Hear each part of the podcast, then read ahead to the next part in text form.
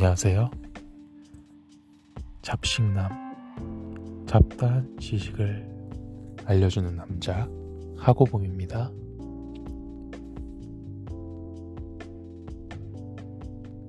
네. 무려 8개월 만에 돌아왔는데요. 원래 여러 가지를 생각을 해봤고, 지금 제가 비염이라서 좀 목소리가 상태가 안 좋을 수도 있어요. 코가 막히고 기가 막히는 그런 상황이어서 그래도 어, 좀 좋은 목소리로 얘기를 하기 위해서 노력을 하겠습니다. 어쨌든 중요한 점은 제가 이제 오랜만에 새해니까요. 마음을 먹고 팟캐스트를 다시 해보려고 하는데 주제를 좀 찾아봤어요. 어떤 주제로 하면 좋을까? 너무 어렵더라고요. 왜냐면 뭐 제가 아는 게 정답이 아니고 특히 이런 어, 팟캐스트 같은 거는 정보가 정확해야지만 이야기를 해야 되는 거 아닌가 이런 부담도 있었고요. 그래서 일단은 어, 오늘 할 얘기는 사실 그냥 저의 다짐이나 제가 앞으로 할 것들에 대한 소개가 될 텐데요. 그 전에 제가 주제를 하나 찾은 게 있었어요. 그거에 대해서 짧게 한번 얘기를 해보려고 합니다. 첫 번째 주제는 팔러라는 앱이었어요. 혹시 이 앱에 대해서 들어보신 적이 있으신가요? 어, 미국에서 뭐 대선 을 앞두고 사용자가 폭증했다고 해서 되게 많은 관심을 받은 앱인데요. 불어로 바흐레아, 바흐레 이런 식으로 해서 뭐 말하다, 자유롭게 의견을 피력하다라는 뜻을 가지고 있는 이 앱은 그 표현의 자유를 기치로 내걸면서 이제 사람들의 시선을 많이 끌었어요. 왜냐면 이제 보통 지금 알려져 있는 SNS, 뭐 페이스북, 그리고 트위터, 인스타그램 이런 데도 물론 표현의 자유가 있지만 여러 가지 필터들이 있고 또 자체적으로 좀 정화작용을 위한 그런 검열들이 있기 때문에 여기에 좀 반발하는 사람들은 SNS가 오히려 좀 표현의 자유를 억압한다라는 취지의 발언도 많이 했었고 그런 주장을 했었는데요. 이 팔러라는 앱은 그런 게 전혀 없었어요. 음, 뭐, 욕 정도? 그리고 좀 그런 성적인 발언들, 이런 것들은 조금 규제를 했지만, 나머지 발언들에 대해서는 딱히 규제를 하지 않았었던 거고요. 그게 이제 사람들의 관심을 많이 받게 됐었죠. 그래서 그 대선 전에는 뭐 100만 명도 이용하지 않던 이 팔로 앱이 대선 미국 대선을 앞두고 800만 명이 넘는 그런 사용자를 끌어들이게 됩니다. 그러면서 이제 영향력이 많이 커졌어요. 근데 이제 문제는 이 앱이 좀 극우 단체들, 아주 극우 보수주의자들이 뭐 트위터나 이런 SNS를 피해서 검열이 없는 팔로로 이전을 했다고 그렇게 알려지면서 논란이 많이 되었죠.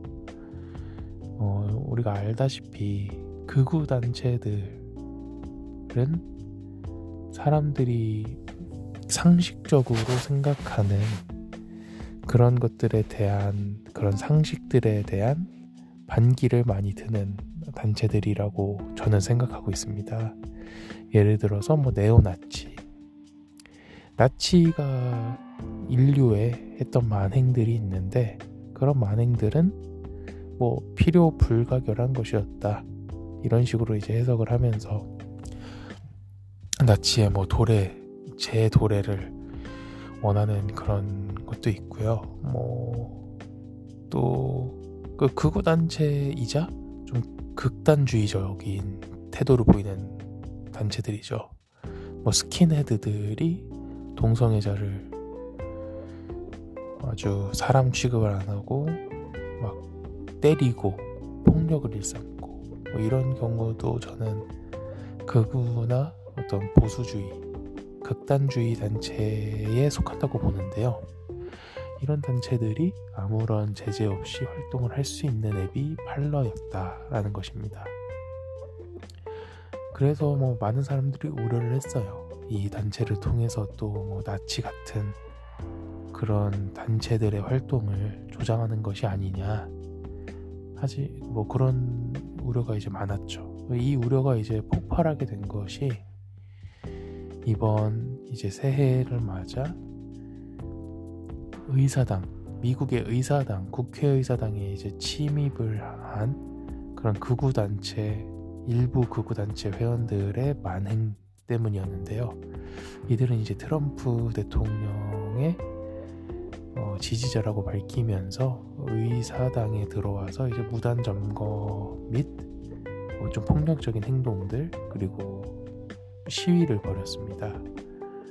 이런 행위들이 뭐 민주당뿐만 아니라 공화당에서도 많은 이제 지탄을 받았고요.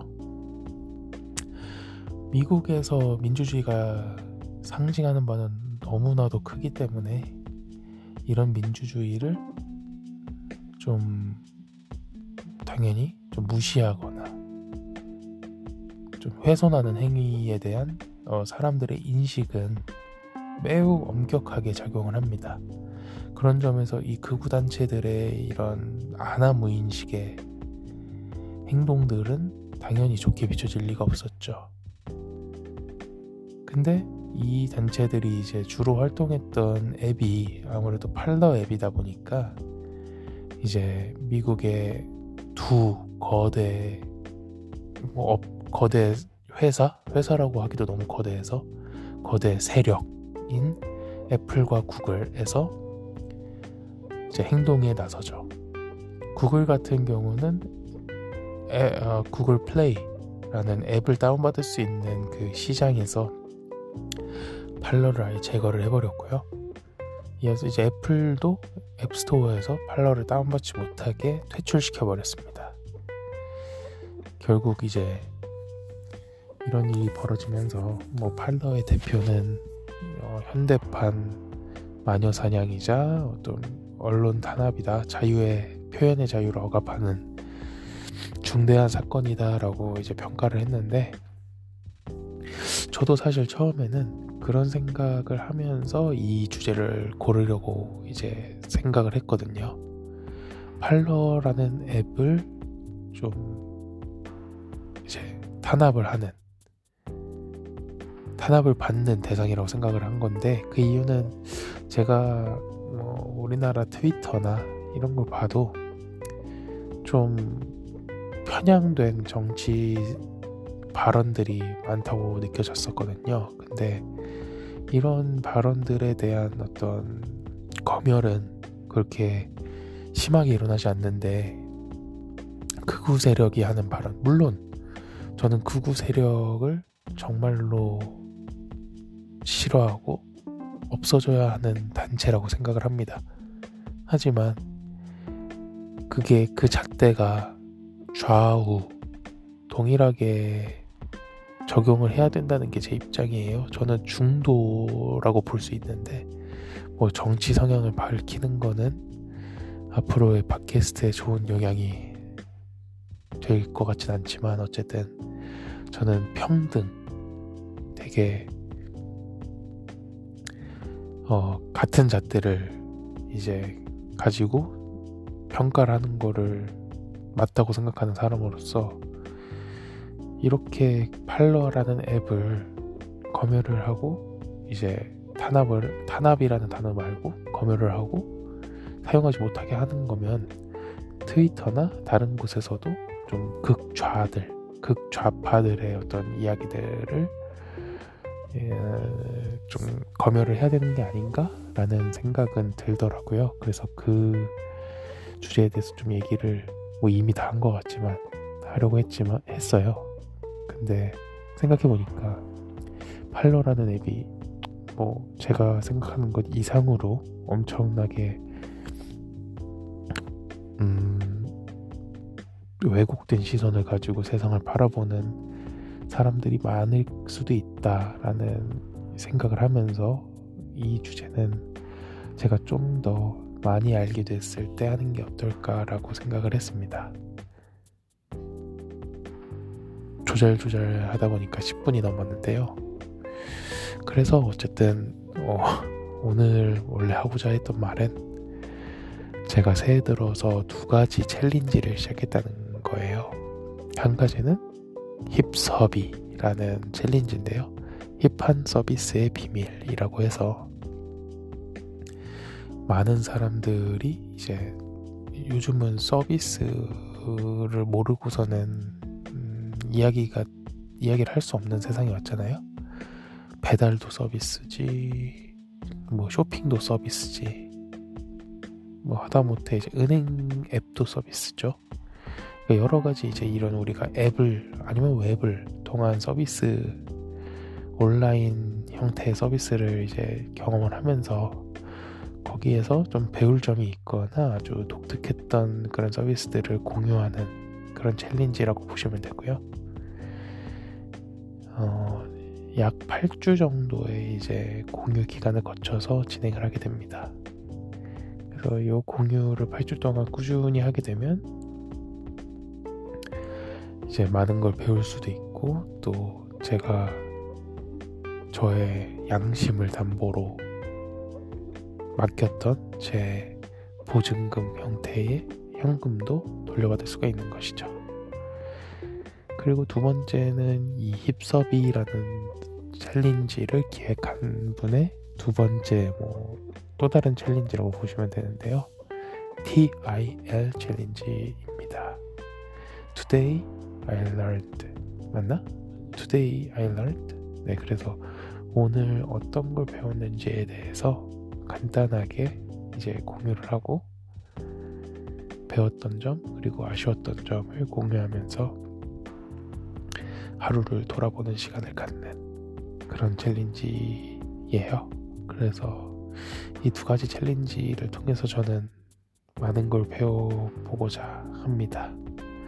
제가 좀 용두사미로 끝나는 일이 많아서 이렇게 돈을 통해 좀 물리적 압박을 통해 다른 사람들과의 어떤 교감을 통해서 지속적인 챌린지를 마무리했으면 좋겠네요. 오늘 원테이크로 팟캐스트 녹음을 하게 됐는데요. 다음번엔 더 좋은 품질로 다시 돌아오겠습니다. 지금은 자꾸 목이 잠기네요. 감기 조심하시고요. 코로나 조심하시고요. 다음에 봐요.